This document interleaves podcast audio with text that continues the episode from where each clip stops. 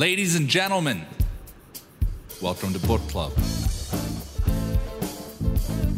First rule of Book Club is you must always talk about Book Club.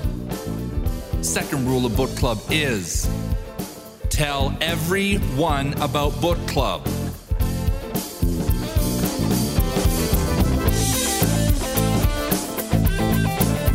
Good morning, Pricey. How's it going?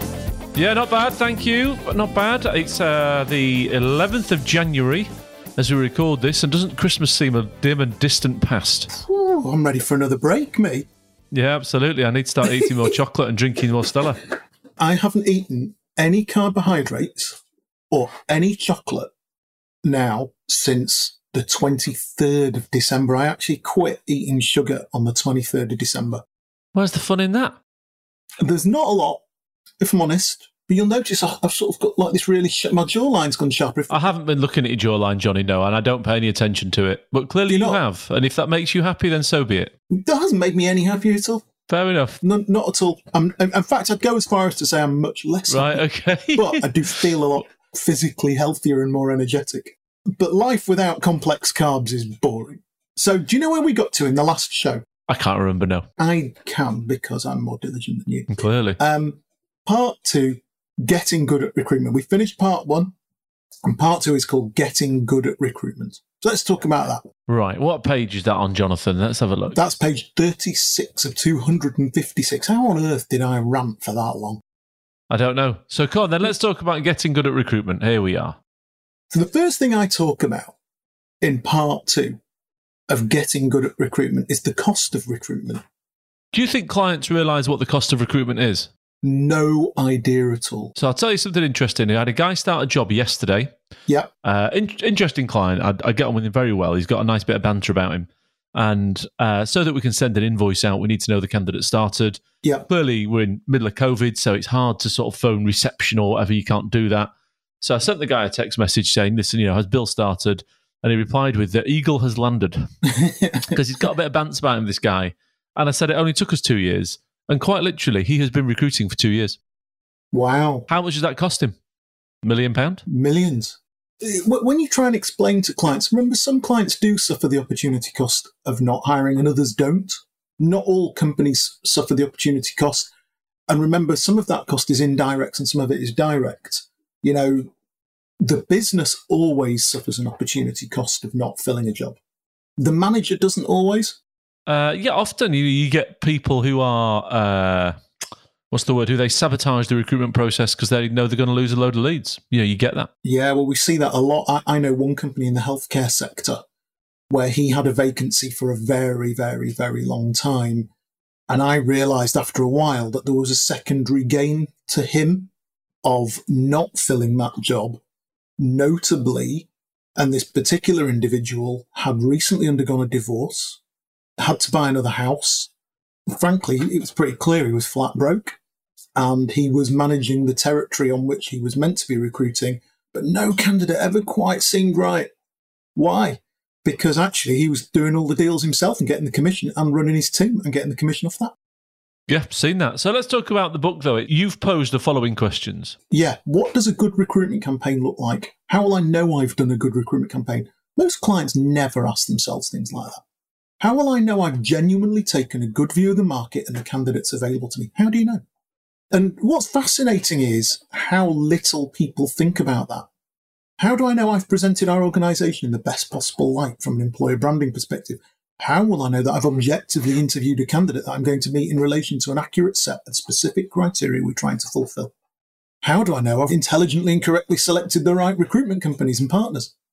And so I didn't realize how pertinent a set of questions that was, but I think that's a pretty good set of questions to ask yourself before you start hiring. It is. I think you'll find a lot of the time uh, clients can't be bothered. No, clients are largely very lazy.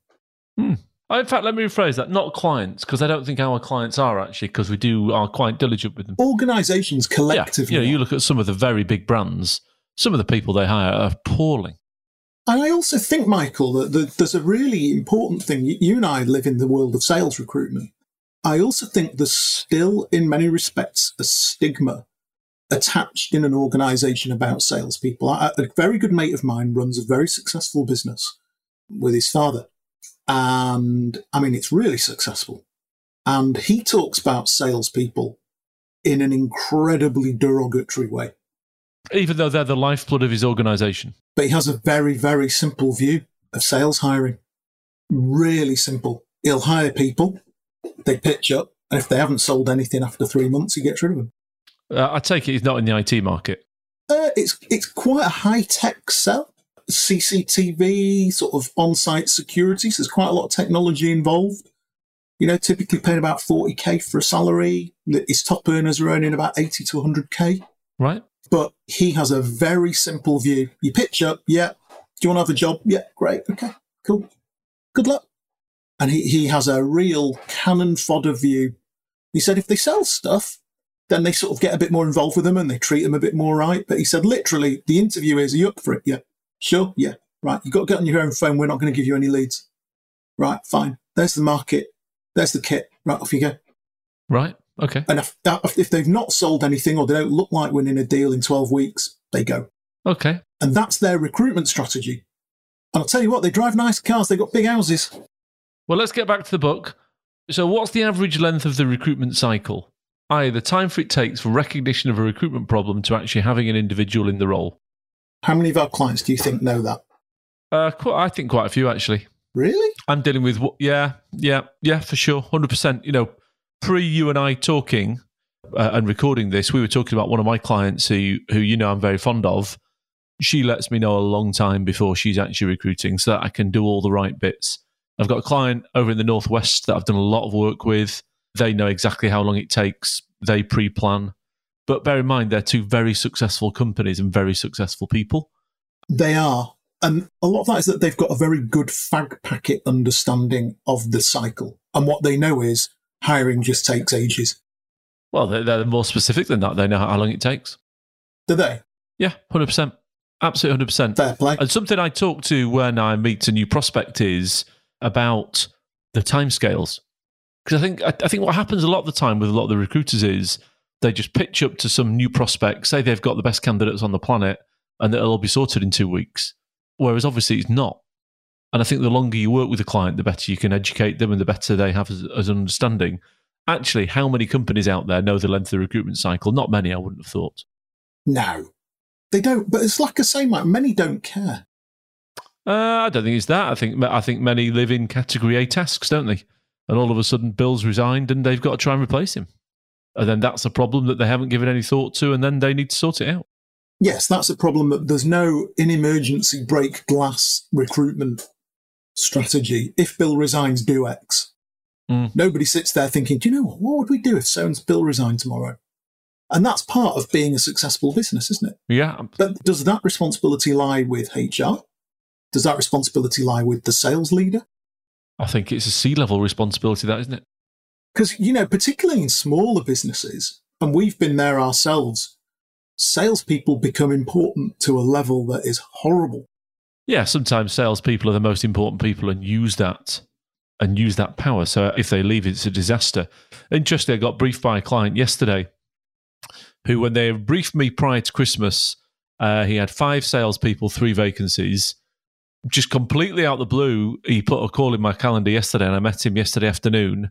Uh, he's now got two people resigned, so he's got three salespeople and five vacancies. Wow. Now I said to him yesterday, I said, surely you must have known that that was coming.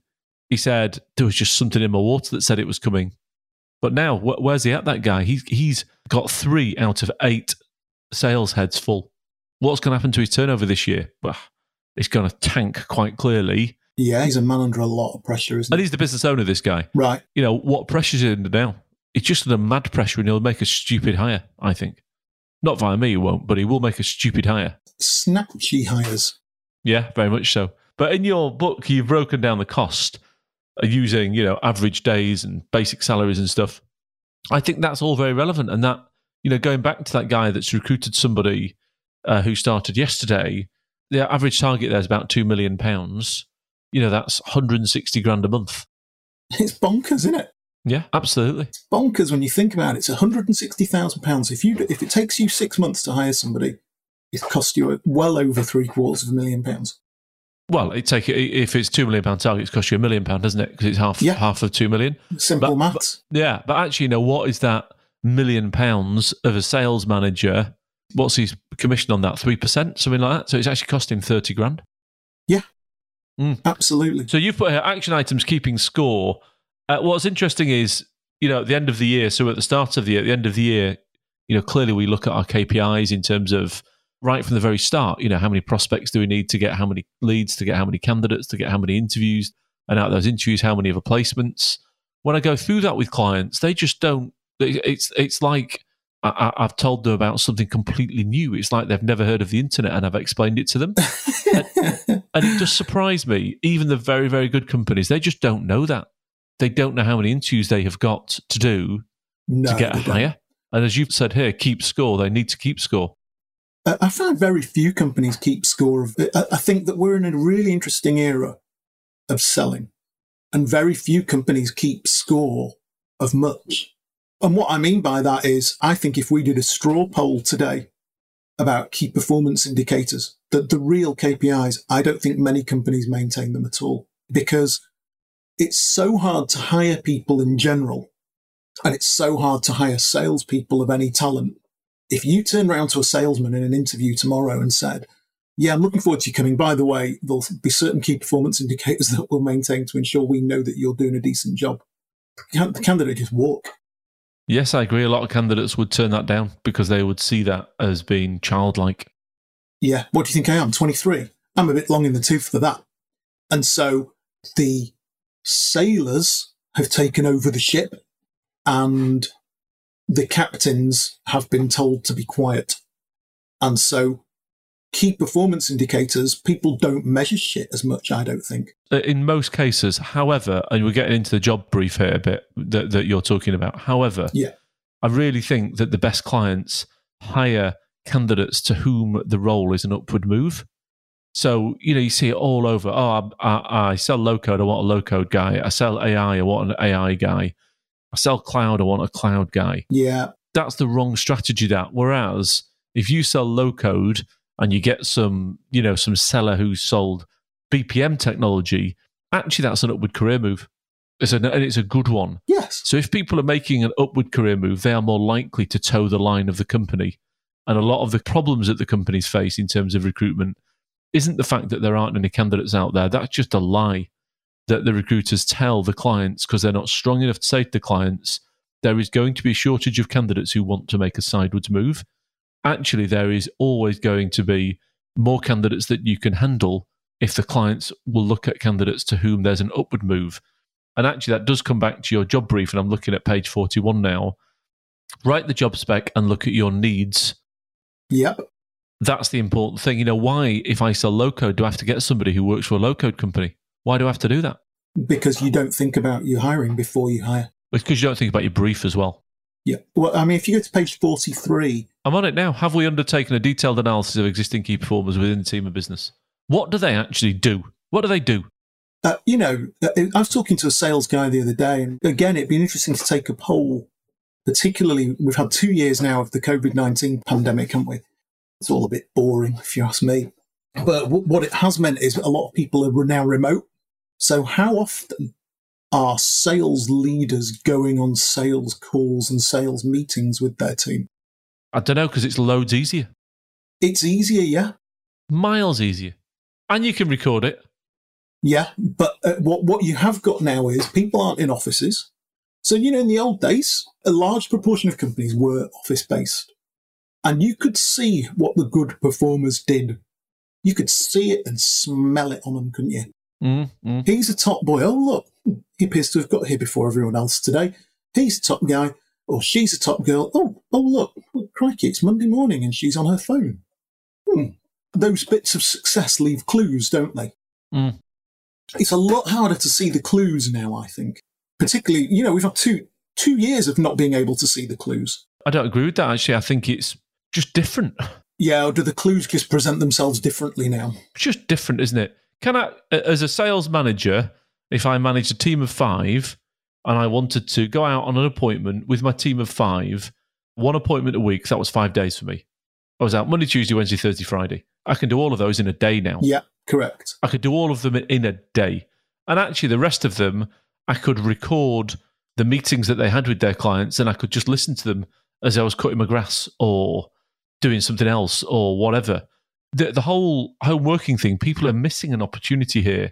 It's so much easier to gain a, uh, a view of what good looks like and then recruit to what good looks like. And we also have technology like Gong, which does analysis of what people have been saying in calls. That's what I mean. So much easier. It's just, but but getting back to how does that help you interviewing? You know, the best performers in the best companies are they the best performers because they know the most about the technology? Well, of course, there's a bias. Well, I'd be surprised if they were. I think they're probably the best sellers because actually of the actions that they take. And can you interview against those actions? Of course you can, but you've got to write a good job brief. Yeah. So there's some real golden stuff in there. I'm concerned, Mike, that we're on page 43 and we've been talking for ages. I know, it's boring, isn't it? so uh, uh, what I'm really talking about here is analysing your key performers and the job and actually asking yourself, why is Bill so great? What does he do? And then replicating that in your job brief. That's the headline. I've gone a lot deeper into thinking about that over those pages.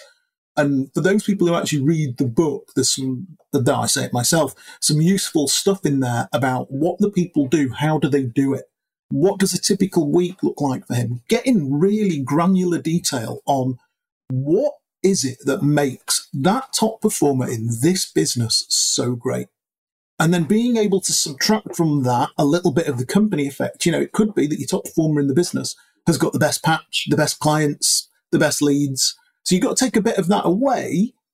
But I think really great hiring starts with who is this guy? Who is this girl? She's brilliant. Why? What is it she does? Now, what most hiring managers do is they have a quick, oh, she's great because she's always on the phone. Are you sure that's why she's great? Why is she always on the phone? She always on the phone because actually she seems to have more time to get on the phone. Why does she have more time to get on the phone? What does she do when she's on it? Yeah. Who's she phoning? Yeah. And it's that ability to go granular that makes for great sales hiring. And what it also makes for is larger candidate pools. That's what I've been talking about, yeah. Yeah, it makes for much bigger candidate pools. You're swimming in a bigger candidate ocean because all of a sudden you're hiring for skills, not, oh, I've got to have a guy who's worked for one of my direct competitors because I'm lazy and I can't be asked coaching and developing somebody. Yeah, so I had the same conversation yesterday with these guys that have gone from five to three and have now got five vacancies. He gave me a brief pre Christmas. Um, I said, I won't fill that job with the brief that you've given me. Right. I haven't filled the job with the brief that he's given me. Right. He said, What should I do? And I pretty much just said what we've been talking about. Yeah. And it's interesting. I, I met, there was him and I met his sales leader. And I, and I knew his sales leader. And the minute I saw him, he said, I know you, Mike. I met you in 2005. I went, All right, fair enough. Fair play. Did you remember it? I know what you're like. What's that? Well, you, you tend to forget people that don't either A, spend money with you, B, engage with you. Uh, yeah, I mean, I'm very prejudiced against bad salespeople. I don't like them. Yeah. I have no interest in them. Yeah, I, I, I discriminate heavily against bad salespeople. Yeah, me too. But interesting, I met this guy. Oh, you got Bill and Ben. B- Bill's company owner. Ben is salesperson. I said to Bill, so it's interesting you've done this because I looked at Ben's background before we've met. That is not the brief that you gave me. He went, yeah, it is. Oh, no, it's not. Let's bring up his profile and compare it to your brief. I like to do that as well. You know, and they talk, about and it's interesting, isn't it? If, if you ever get into a lose analysis where you, you know, you get involved with a client, they hire somebody not through you, and you look at it and think, that is just not the brief that you gave me that. And why is it not the brief that you gave me? It's actually because you didn't know what your brief was. Most people don't. Mm. And it, the, the thing is, what we're talking about here in the book is it's hard work. It's not. It's hard work to do on top of, well, it's the, it's the old Dave Shields thing, isn't it? Actually, hard work is doing this. It's not. You know, David Covey has a better example. You know, if you're going to cut down a tree, what do you do? You sharpen the axe. Correct. All our clients are hacking away at trees with blunt axes. Spend a bit of time, sharpen your axe. Category B activity, Yeah. isn't it? this? You've got a beauty here on page 72. Write it up into a job spec. Oh my word. I can't ever, I don't think, maybe Justin Mull is the only person, Justin Mull of EQ2, a cracking fella. He's probably the only person who can write a decent job brief out of all the ones I've ever seen in 22 years. The job briefs are appalling. yeah. They're just terrible. No use at all. Every job spec we get is absolutely worthless. With the clients that I know well now, they'll go, "Oh, do you want my, I've got another brief, Mike. Do you want the job brief?" I'll go, "No." Me too. I said, no, "I don't want it." And they go, "What? What?" Because they just write rubbish. Now, a lot of it is they've got to get it signed off internally so that they can do some recruitment. And I think they go, "Oh no, it's five past seven on a Tuesday night. My tea's on the table. Oh god, I've got to write a job spec to put it on the ATS. Yeah, done. Clone, copy, bang. Yeah, good. Five minutes." And then they go, "Mike, do you want the job brief?" I go, "No." Why would I? Clients don't write good job briefs. They just don't write good ones ever. No, and you can always tell the ones that have been written by HR and not by the sales leader. Well, uh, my, my daughter could write one. Dynamic, team player, motivated. even- and what surprises me often, Mike, is that often you get somewhere you think, all right, it actually breaks down some core competencies here and skills. Justin's is excellent like that. But often the core competencies and skills are ill conceived. Justin's aren't. So they'll put core competency as must have a top track record in IT sales. Well, that's not a competency. Do you know what I mean? It's not a competency. see it all the time. Here's an interesting point about geography. You know, you, you make the point that a significant portion of the customer base is situated in London. Yep. Um, and actually, most of the IT industry, I don't know how much, sort of seven eighths of it, something like that, is, is south of Birmingham. You obviously got anomalies with Manchester and stuff like that, but a lot of the IT industry is south of Birmingham, around the southwest, and in the city, and a lot of the clients are there. I think when uh, clients can open up and say, actually, I'll look at somebody based anywhere in the UK, Making the pool bigger makes the pool bigger immediately. Yeah, makes the pool bigger. and cheaper. Yeah, cheaper guys in the north, cheaper than guys in the south. Hundred percent, that's the case. I know there'll be some there'll be some people living in Manchester whining about how they earn half a million pounds a year. But if you took a weighted average, the guys in the south earn more than the people in the north as, as sales. And you get more salesmen for your money outside of London. So not only are they cheaper, but you get more for your money. Mm, well, the two things are the same, aren't they? Yeah. It's interesting. I placed a guy who lived in Wales years ago. Uh, a very interesting fella, ex policeman, ex detective in the police, and a salesperson. And I can't what the client paid for him now, but it was like 30% less than they were going to pay for uh, in London. And I mean, they just got a, just a truckload more seller. Where was he based? Wales, did you say? Wales, somewhere like literally in the valleys, properly in the middle of nowhere. But interestingly, my favourite client, or one of my favourite clients, my lady that I absolutely bang on about, has been one of the best people I've ever met. She will only look at people in London. Full stop, that's it. Yeah. And she'll actually hire a worse seller in London because she wants them in London. And I say to her, you know, you're not actually getting as good a person. She said, I don't care. I want them in London. I want to know what they're doing. Tangentially, Michael, I, I think there's going to be an enormous anti-home working backlash in the next year. Oh, I don't. no chance at all. But we'll see. I, I think that people. Uh, who was I talking to the other day? the candidate who, I'm working with. I've got you say his name on the podcast as a live candidate? it, it, it, a funny story actually. I introduced him to the client, and the client was so excited about him that before I could arrange the interview, the client had rung him and interviewed him cool. before I found out, and that they've already had an interview and they've already agreed a second interview. Anyway, he absolutely cannot stand not meeting his clients face to face. And what I'm finding is a lot of other people are. And I think there's going to be an interesting. pe- uh, I think when it when we really start to get clear come the summer, I think the cities are going to be busy. People are going to just want to go to London. They're going to want to get on the train. And I think there's going to be a lot more getting into the office. We're talking from personal viewpoints, actually, I think, because me personally, that's not going to happen. I'm not. Because you're a very efficient home worker. You get more done at home. But I think a lot of people are like that. Uh, but anyway, we're getting off the book. Absolutely, we are. We're on a tangent. So, what, what I've done here over the pages is I've broken down some really key criteria, and, and you can see, Mike, you're on page 78. What we've broken it down is into competencies, and then to actually look at the competencies and to prioritize them A, B, C. What's your highest priority? What's your highest priority competency, Mr. Client? Very few people really know that. And so, as it, so there's a lot of exercises that they can go through here where effectively what they get is a job spec in order of priority, where Fair enough. it brings it into different elements. And you can see that. I, I mean, it might be useful. We'll bring up some visuals, stick them online or something at some point. And you've got this rating scale where you can literally say, what is the most important thing we're looking for? The most important skill, not the most important CV career background, but the most important skill. and it orders the skills in a list of priority. So what I'm saying in the book is if you do a job of understanding who your top performers are and what they do, you can then create a job spec that reflects that, which then makes your opportunity pool infinitely larger and probably cheaper. All making sense? Yeah, I mean, I agree with it, Johnny. You know what I talk to my clients about Yeah. uh, is ve- very similar to this, which is I take down all the different pieces that are important, very similar to yours, actually. Yep. And I create a weighted basket in an Excel spreadsheet. Yep. And I say, interview against that, score them out of 10 or whatever number, and then get the second interview, get everybody in the organization to do it. Because if you're going to do it like this, which I do think is 100% the right way of doing it, There has to be homogeneity across the business. has to be done at an organized wide level. Yeah, I agree. Has to be done at an organized wide level. So what you then come up with as an interviewer is a list of questions to ask in an interview.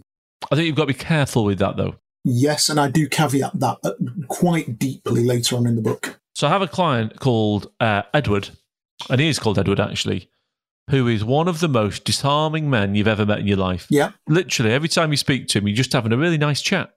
Absolutely lovely chat. He's like that with the candidates. He just sort of talks around stuff, never direct at all. Uh, his interview feedback is absolutely razor. And when I say razor, uh, the candidates will say, Yeah, we had a nice chat about this, that, and what I've done. And he'll go, Yeah, I'm a bit worried about this one, Mike, um, because he stayed in the same company for seven years. Uh, uh, we were talking about um, why he's been there for so long, and he said something about playing golf. And I thought, All right, so he plays golf.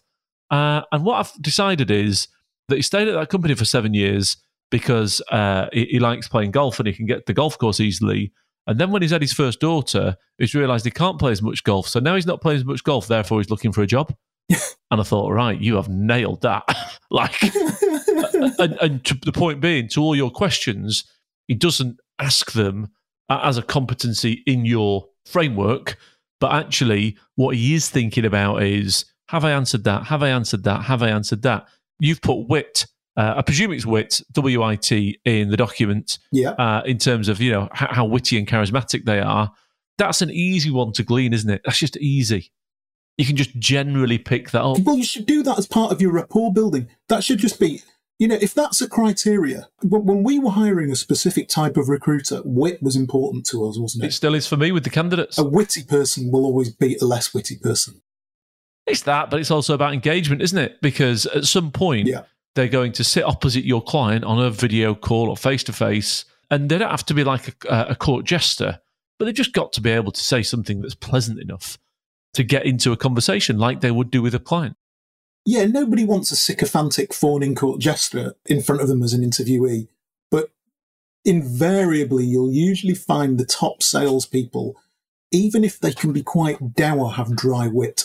It's pleasant, aren't they? Is the, is the key. But getting back to, you know, your your book, it's about taking those criteria and somehow weaving them into Yeah, a, a, an easy conversation. of course. Because let's get it right. No candidate wants to sit there and think they've been drilled off a script. No, and I talk a lot about that later on in the book about the interview. But having that script, having those competencies, I can tell you now, if I've got two clients, one actually has really sat down and thought about it, one hasn't. Client B, the one that's thought about it, they will hire better. They just will. No doubt about it. They'll hire better. They'll hire more obliquely. They'll hire from a bigger candidate pool. They'll hire more cheaply and they'll hire more successfully because they're hiring for skill. I placed a guy who started in December who uh, had sold energy consulting and even didn't even sell IT. But that's good hiring from your client, Mike. Client phoned me two weeks after, said he's one of the best people I've ever hired. But they've hired for skill. Yeah, They hired for skill. yeah. I said, What do you like about him? He said, He's bright, intelligent, he wants to be here. He's very, very quickly figured out that actually what we sell is fairly similar to our competitors, but he sold energy consulting. That's exactly what he was doing. Yeah. He sold to businesses. We've got him selling to retail. He sold to retail anyway. And actually, he's really keen to be here and he's an intelligent guy. Yeah. Perfect. Next chapter, page 85, your employer value proposition. Do you think clients know what their EVP is? I don't. No, it's interesting. So I'm doing some work with a client at the moment in um, the US, and they're starting up in the US. They're a pretty small business in the UK, and they're starting up in the US by investing in other business in the US. and they want somebody to come and join them. And I thought, Jesus, this is a weak value proposition. It's going to be hard to fill this job. So what I actually did was I got the founding members of the business and I've created a series of interviews with them where I've interviewed them about what makes the job great. And we've used that as part of the promotion of the job. It's made the job cast 25 minutes long as the part B. But what we did find was candidates that watched it all came back and were like, yeah, I'm really up for this. And it qualified a few out. Actually, we got some good candidates first time around. But most clients haven't a clue why somebody would join their company. And the main thing that they think is leverage is you should join our company because we've got a good product or we've got a good solution or we're a Gartner Magic Quadrant vendor. Now, what was interesting was I played golf with a guy on Sunday, a very nice chap. We had a lovely nine holes of golf and a great natter. And he works for a major global enterprise software vendor. And what was fascinating was actually they really, really, really know what their employer value proposition is. And what is it? They they have an epic attention to pastoral care for the people that work there in sales. Right. This is something you and I didn't know. I didn't know until Sunday, but uh, as we got round the nine holes of the golf course, I was stunned because he articulated so clearly why a salesperson would work there. Fair play. One, they have a very market leading product. Two, they're a big global brand, so the brand is powerful. But he said three, their attention to detail with employees was very palpable. And he gave me several case studies. Gave me one case study of a guy who'd fallen out with his girlfriend. The girlfriend had been mean and turfed him out the flat. He was living at home with his mum, and the company told the guy to take four months off to get himself sorted on 80% of his OTE. Benefit of having lots of cash. That's benefit of being a cash rich company, but that stuff sticks as part of your employer value proposition, doesn't it? You get three months paid paternity leave at 80% of your OTE. That's nuts, isn't it? But like I say, let's get back into the real world. It's easy if you're a magic company with loads of cash. Correct. If you're a NASDAQ leading company. Yeah, yeah. If you're a normal company. So to give you an example of this client, we spoke about it, you know, a few times now. But they're difficult things to build as a normal company. Yeah, they are. What, pay 80% of your OT for three months? Massively difficult. No, but there are things that can be done that make you a good employer, that make you a company that's worth working for, that you don't cost shitloads of cash. Yeah, that's what I'm talking about. The more practical things. Yes.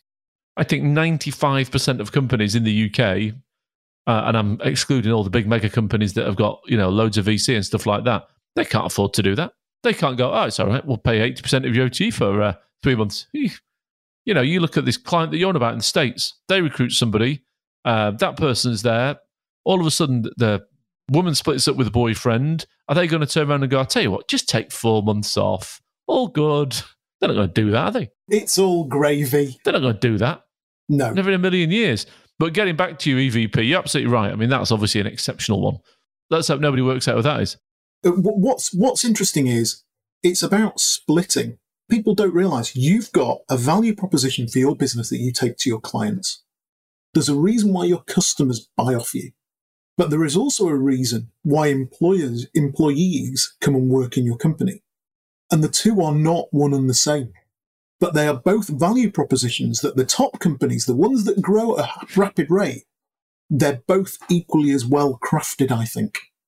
Yeah, we've got a client that have got a lot of money actually they're finding it really hard to sell that job. They haven't quite got the value proposition right. I'll tell you why they're finding it hard to sell that job, though. This is a previous chapter. It's because. Yes, it is. It's because their job brief is wrong. Correct. And they're not quite hiring for skill. If they widen their job brief and appeal to, I, I don't know, a slightly different cohort of prospects, they'd fill all their vacancies in a month. Yeah, because the value proposition is quite sexy by nature of how it's tied to the company's growth trajectory and curve because what the value proposition needs to be is appealing to the cohort to which you're going after. Because what that client that you're on about is doing is they're going, yeah, we're Series C, uh, we've got some really cool clients, uh, everybody gets stock. There's loads of those. You're just competing against other companies that say the same thing. You and everyone else. Yeah. Oh yeah, you got you got a few tens of millions in Series C. Do you? Well, I've got another client that got 200. Yeah, yeah. That that is not a differentiator. People get eight grand of stock, do they? This other client just gives off 50 straight off. I was reading in the FT at the weekend, Andreessen Horowitz have just got another multi-billion dollar fund for rapid growth in the tech sector. That there is still, irrespective of what's happening with the Fed and the withdrawing of cash and the lowering of monetary policy, there are billions and billions of dollars knocking around in VC money for, that's going to float around for the next year and a half, two years. And there will be billions of deals done and there will be thousands of companies that will go, yeah, we're Series A and we've got 15 million, thousands of them, mate, thousands. And then when we've done with the tech sector, then there's going to be the green sector. Everybody's got that. I break this down into different bits. So can you see the triangle on page 87? Uh, yep. So what you've got is different parts of your value proposition. In the middle, you've got what I call the soft bits, leadership, values, mission, corporate social responsibility. Then around it, you've got culture, reward, and recognition. You've got employer factors like working environment, training. And then at the top of it, you've got your customer value proposition, which what most companies do is they just sell the top bit. Why should I come and work for you? Well, we've got the best product in the market. But like Mike just said, every employer's got the best product in the market. Every employer's got 20 million pounds worth of venture capital funding. Every employer's offering stock. The real question is, why should somebody come and work for you? And there's a, there's a few exercises in here that will really help somebody if they've never thought of that, work through those elements. So I'm, I'm going to fast forward a little bit here now, Mike, because it's a, a lengthy chapter that digs deep. Okay. And we get to page 100, which is what should we pay? What should clients pay salespeople, Mike? Eh, that's a long chapter, isn't it? Um, so, I mean, there's just so many answers to that, really. The, you, you've got the maths that you've referred to, the 10 times rule of thumb. I mean, I've been through this a million and one times with a million and one people, really. But broadly speaking, uh, you should think about what your target is and pay people a proportion of that. Generally speaking, with the sort of 70 through to 100k basics, they're normally one and a half to two million, and people are earning 10% of it. Um, but, but I think in the past two, three years, there's become a bit of a void between 50 and 80k. A void? Yeah, just a void of salespeople. I just don't think you see many salespeople now on sort of 65. And that 65 is a middle territory. So, what, you know, there, there's upward pressure on basic salaries. And actually, what clients will do, I think, is pay up to 60 and just be really open as to what they look for. Just what a decent person that's got the right sort of stuff. And then they pay 80 plus, and then they're very specific. And actually, when they're very specific, if I'm going to pay you 80 because you've given me a hard time, well, actually, who cares what a target is? I may as well make it two and a half, three million. But getting back to your book, I agree completely with what's in there. So the client's paying below market rate and they know they are. What do they do? You know what they do, Johnny. They lower their requirement. End of. Full stop.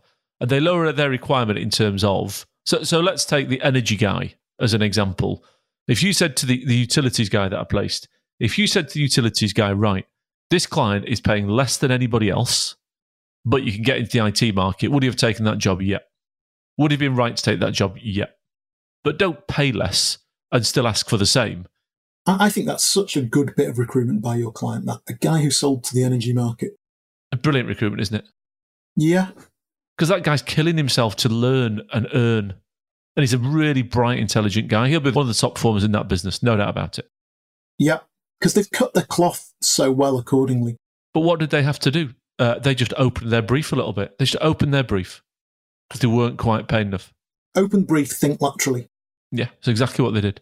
What did I write 250 pages for? All it should have just said is open your brief, think laterally. Yes, maybe I'll write a, a competitive book and put it on Amazon. Two pages. Open your brief, think laterally. But the whole thing about uh, package is very interesting. So this client that have now got five vacancies. What are you going to pay? Well, we'll just pay them a little bit more than they're on with their competitor. All right. So you want somebody who works in a competitive market. You're going to pay them a little bit more basic salary, but it's a new business sales role and that salesperson has got to walk away from their pipeline that they know that they're going to close to not close anything with you for six months, and they're going to drop their commission element by 50%. Why would they do that? Why would they do it? Amazing. No salesperson's going to do that. Well, no good one anyway. No, they don't. And then on page 109, where a good hiring manager should get to is they should have an elevator pitch around their EVP. And I, have made the point here prepare an elevator pitch around your EVP and practice it until you sound incredibly certain and well rehearsed. And that should form a part of the start of a good interview. Your pitch to them, your sale to them. You shouldn't really be interviewing a candidate until they've bought the job. Then you get to ask them whatever you want. Then you can actually go a shitload deeper, particularly with the ones that perhaps aren't as lateral, perhaps the ones that do work for a competitor. An interview, if you've got a candidate that wants to work there, you can ask them all sorts of stuff. You've got a candidate that's not sure, it's a lot harder to go deep. Because the candidates could sit there going, why am I going to work here? Now all of a sudden you're really digging into me. I do agree with you, but we did miss something earlier on that you made reference to, which is case studies of new hires. Yeah. I think a lot of it is about uh, the candidate salivating to have an interview with the client. Correct.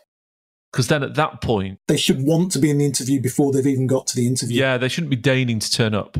No. Well, I talk a bit on page 111 about uh, video and the use of video. I'm on it. We're going to talk about video. We're going to talk about video. Do you know, Mike, uh, f- for my sins, my father dragged me into Freemasonry a while ago. And um, I do enjoy my Freemasonry when I go. I mean, it's always hard work sort of getting me there, but I do enjoy it when I'm there. I've met some very nice friends and stuff, and you know what an antisocial bastard I am. It's sort of makes me be social. But unfortunately, Freemasonry's had a rough couple of years during the pandemic and we're really struggling to recruit younger Masons now. There's a couple of lodges that are good at it. There was a video yesterday that's gone onto YouTube that was created by the province of West Riding in Yorkshire, which is our area. It is brilliant. If, if you were even remotely looking for something interesting in your life and you saw that video, you'd apply to become a Mason. Right, cool. But that's the clever use of video where they've really got into what it means, what's great about it. They've got young guys in their 20s talking about, oh, yeah, I thought it was going to be a bit ridiculous, you know, rolling your trouser sleeve up and all that. Actually, I've made loads of friends and we go out on the sauce and we have a really good laugh and then we do really good stuff for charity and it's fun. And I've met loads of really interesting, nice people over and over and over and over. And they've just nailed it. They've nailed the value proposition to the market they want to go at they've obviously paid an agency, they've obviously spent some money, and they've obviously understood what the customer is buying. Fair play. Sounds good. Very few clients have a video about now your client that's very good at recruiting and thinks laterally, they've got a really good recruitment video. It's a brilliant video, isn't it? Yeah. But you know what they've also got is when I send a candidate uh, information that has detail about the client, and I say, this is the client, blah, blah, blah. In the video from me, they've got two interviews of new starters. It's been brilliant here. I've really enjoyed it. Yeah. This is what I've learned. This is what the team's like. Then they've got another video. They're very inclusive, this company, like really inclusive about how inclusive they are and stuff. And then actually, do you know what? When you walk through the door and you meet the people there, the people actually are like what they're like in the video. It's not just a made up load of old rubbish to get somebody through the door, then rip them off. Yep. They've got it right. They really have. Uh, yeah. Interested about social media pages. Um, Go on. Well, you know, we're recruiters and I don't use Twitter. I don't use Twitter at all. I hate Twitter. I think it's a vile cesspool. I don't know if it's a vile cesspool. I just don't use it, so I don't have an opinion on it's it. Vile. But um, I do wonder whether we're missing a trick, and I wonder whether the employers are as well. Actually, it's an interesting one because our audience. I did a, a LinkedIn poll a while ago on who uses Twitter. Actually, about 40 something percent of them said, and it was a big sample, it was about 600 people responded, about 40% said they do actually use Twitter. What was interesting was a lot of them said they use Twitter just to lurk. Right. So they lurk and follow their favorite people, but they don't post that much. Right. Fair play. So could we use Twitter? Yeah. Yeah. Well, the one that's not on the list, obviously, and I suspect it's because when you wrote the book, you know, it's been a work in progress. Is Instagram and TikTok? Yeah, TikTok, absolutely, absolutely. TikTok, mate. I noticed that the lad that I play golf with on Sunday, he uses TikTok, and he would be a perfect candidate for us. Oh, yeah. Interesting. Uh, yeah. Yeah, I noticed on his Instagram post, he posted something on Instagram that had originally been recorded on TikTok on Sunday night. It was funny. It made me laugh, actually. I was like, oh, that's funny but it was like a little funny, silly TikTok video. That's cool. Right, the next part is starting the recruitment campaign. Are we doing that now, or, or is that to be for another day? I think we should pile through a little bit further because we're going to wrap this book up next week. Okay, then. So the point we're making about starting the recruitment campaign, I've written here, nota bene, design and agree the process at the point at which you least need to. The day when you least need to hire somebody is the day when you should be designing your recruitment process. Well, you're going to make less mistakes, aren't you? Because you're under less pressure. It's a little bit like going to the supermarket when you're hungry. I agree completely, yeah.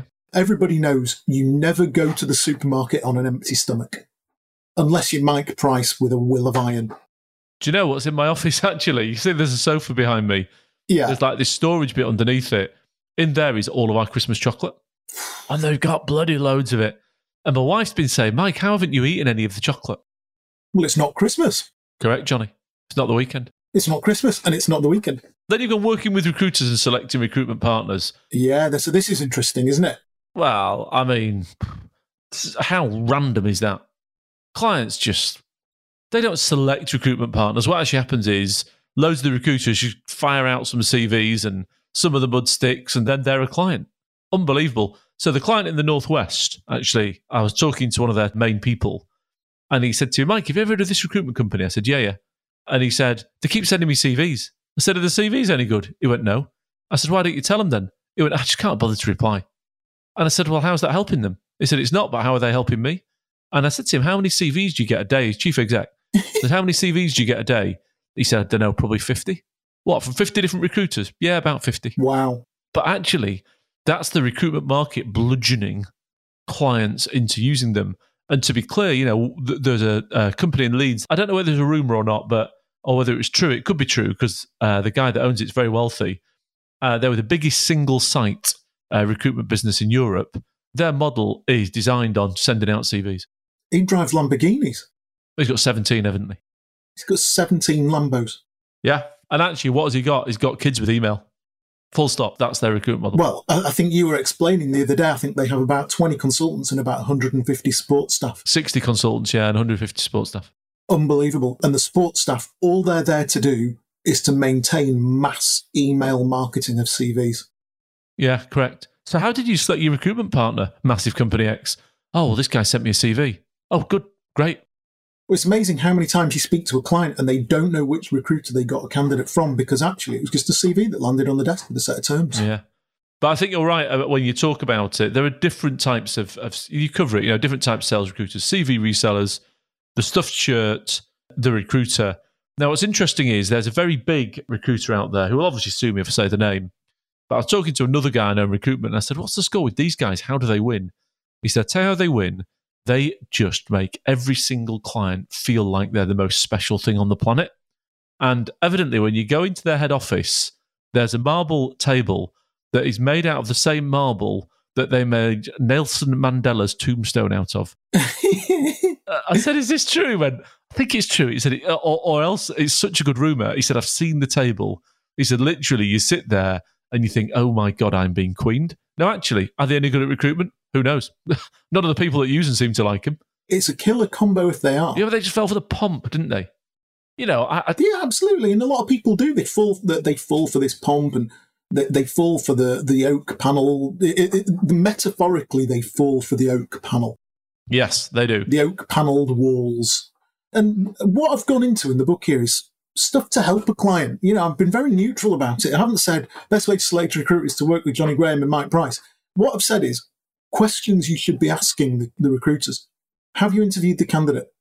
Simple. You'd be amazed how many haven't. I think most haven't. So going back through, you know, the uh, the recruitment bit, there are lots and lots and lots of recruiters out there who get a CV, send it out 100 times, which obviously is grossly against GDPR, wait for one client to bite. They find that client that bites, then they phone the candidate and say, listen, this client, really, really interested in your background. Uh, loads of recruiters do that. Loads. Yeah. Yeah. And so there's a, a, there's a lot there on how to actually select a recruiter, and then there's another chapter here on getting the best out of your recruiters. Yes, actually getting the recruiters to perform for you. What most people don't realize is people don't realize just how it works inside a recruitment company. So the organized ones they have a priority of which job spec is the hottest and most important. That's if they're really well organized, isn't it, Mike? Mm. Disorganized, the recruiters will just go with the client that sort of makes the most noise a little bit. And then what I've done is I've broken this down into terms, price. So the first thing is about terms and conditions. I've made a big point here. The more you beat your recruiters up on terms and conditions, the worse the service gets. They just don't tell you that. There's that. You know me, Johnny. I just don't do it. And I'll quite happily say to somebody, yeah, I'm just not doing it. Yeah, well, we'll you and I have learned over the years, we just walk away. But most people won't walk away. They'll just let you beat them up on terms and conditions and make you a lower priority client. Well, what's interesting is I've got a client at the minute. He's got loads of headcount, maybe five, six, seven vacancies, something like that. Um, and he said, listen, Mike, on the LinkedIn posts that you put out, none of the LinkedIn posts ever replicate my jobs, I don't think. And I said, no, that's because you're a category B client. and he said, what do you mean? How did he take that? Well, I told him the truth. He said, what do you mean? He was a bit angry. I said, well, currently you pay X percent because you got your internal someone to beat the living daylights out of me. Whereas I've got another client that pay this percent. I like you equally. The jobs are fairly similar. So what happens is I work proactively on their job. They get first dibs on the candidate because I've sourced the candidate for them. If they then don't want to hire the candidate, then they come to you. He said, How does that work? I said, Well, because they're paying for the service, you're not. Yeah. You know, you're actually, if you think about it, you're buying seconds. If you don't want seconds, well, then pay the right price. Pay first. To be fair, he's still a client. Yeah. And what's interesting is he is in charge of, I would think, probably 20 salespeople, a couple of managers, few salespeople, that kind of thing. Who knows what his target is? 40, 50 million, something like that. I said to him, why don't you uh, put me in touch with such and such and I'll sort the terms out? He said, I can't, Mike. I'm not in charge of that. I said, who is? He said, the internal recruitment manager. I said, how's that going for you? He said, well, you know, don't you? I said, yeah. Isn't that mad? Yeah. Internal recruitment manager. He looks like a nice man. He was very big in retail, I think, uh, until he decided to become the recruitment manager for an IT uh, services company. And now he's beating all the recruiters up, me and everybody else, so that their sales director has to wait for seconds from the other companies. That's just mental, I think. But everybody loves him internally because, hey, he's beating these recruiters up to a pulp. Yeah, yeah. Wow, yeah, 10%, that's what we pay. Well, he emailed me in the middle of last year and said, Can we drop the price a little bit? I said, No, absolutely no chance at all. That was all I replied with. Whereas you go back to one of my favourite people, the lady that uh, I'm fond of, what does she do? She just pays. She pays because she wants results. She pays because she wants results and she gets paid to get results. I can remember negotiating with her and she took me to a certain point. She said, What's that like for you? I said, That's just too low for me.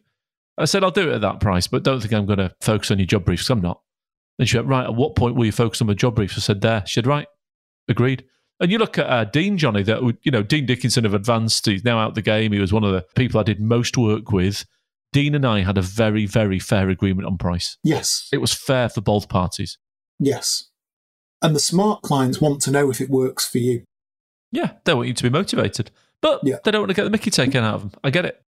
Yeah, they don't want you making too much profit and they don't want you making too little profit. Yeah. Because that's how they want to work with their customers. So rebate period. This is always a worry for me. Rebate period. Oh, yeah. People don't realize, yeah, we want six month rebate period. All right. Is that because you've got a massive staff turnover problem? Correct. You've got turnover problem, and you actually, what I also know is your recruitment process is that shit that you don't know that you're actually going to get it right or not. yeah, hundred percent. Big rebate period. A problem. Yeah, absolutely. And, and actually, on rebate period, it doesn't say it in here. it also says you don't take responsibility for hiring. Yes. Yes. You've got it in here about free replacement. Unbelievable. People don't realize what happens. Free replacement works for a recruiter. It does not work for the hiring company. It doesn't work for the recruiter. Yeah, it does. Why? I've got your money. You can't have it back. Yeah, but aren't you finding me a free replacement? Yeah, I'm on it. Yeah. Because actually, where's the SLA in the free replacement? There's no SLA in the free replacement. There's very little. well, there isn't one. I've never seen an SLA with a free replacement. No. What? Are you finding a free replacement? Yeah, yeah, yeah, yeah. What's that noise in the background? Oh, it's not the golf course. I thought you were finding a free replacement. Yeah, I am. I'm Just waiting for someone to ring me. Well, we know of an agency. Remember that agency where they used to do free replacements? If they did one, they had to do it on a Saturday. Yeah, yeah. You had to go into work on a Saturday to work on your free replacement. Rubbish. Wow. Rubbish. Don't do it if you're hiring at all. So the next bit will stop here. Page 134 is you and your recruiter and the relationships with your recruiter. And we'll whisk through that next week. Um, Michael, all very interesting. Looking forward to seeing you next week. See you then.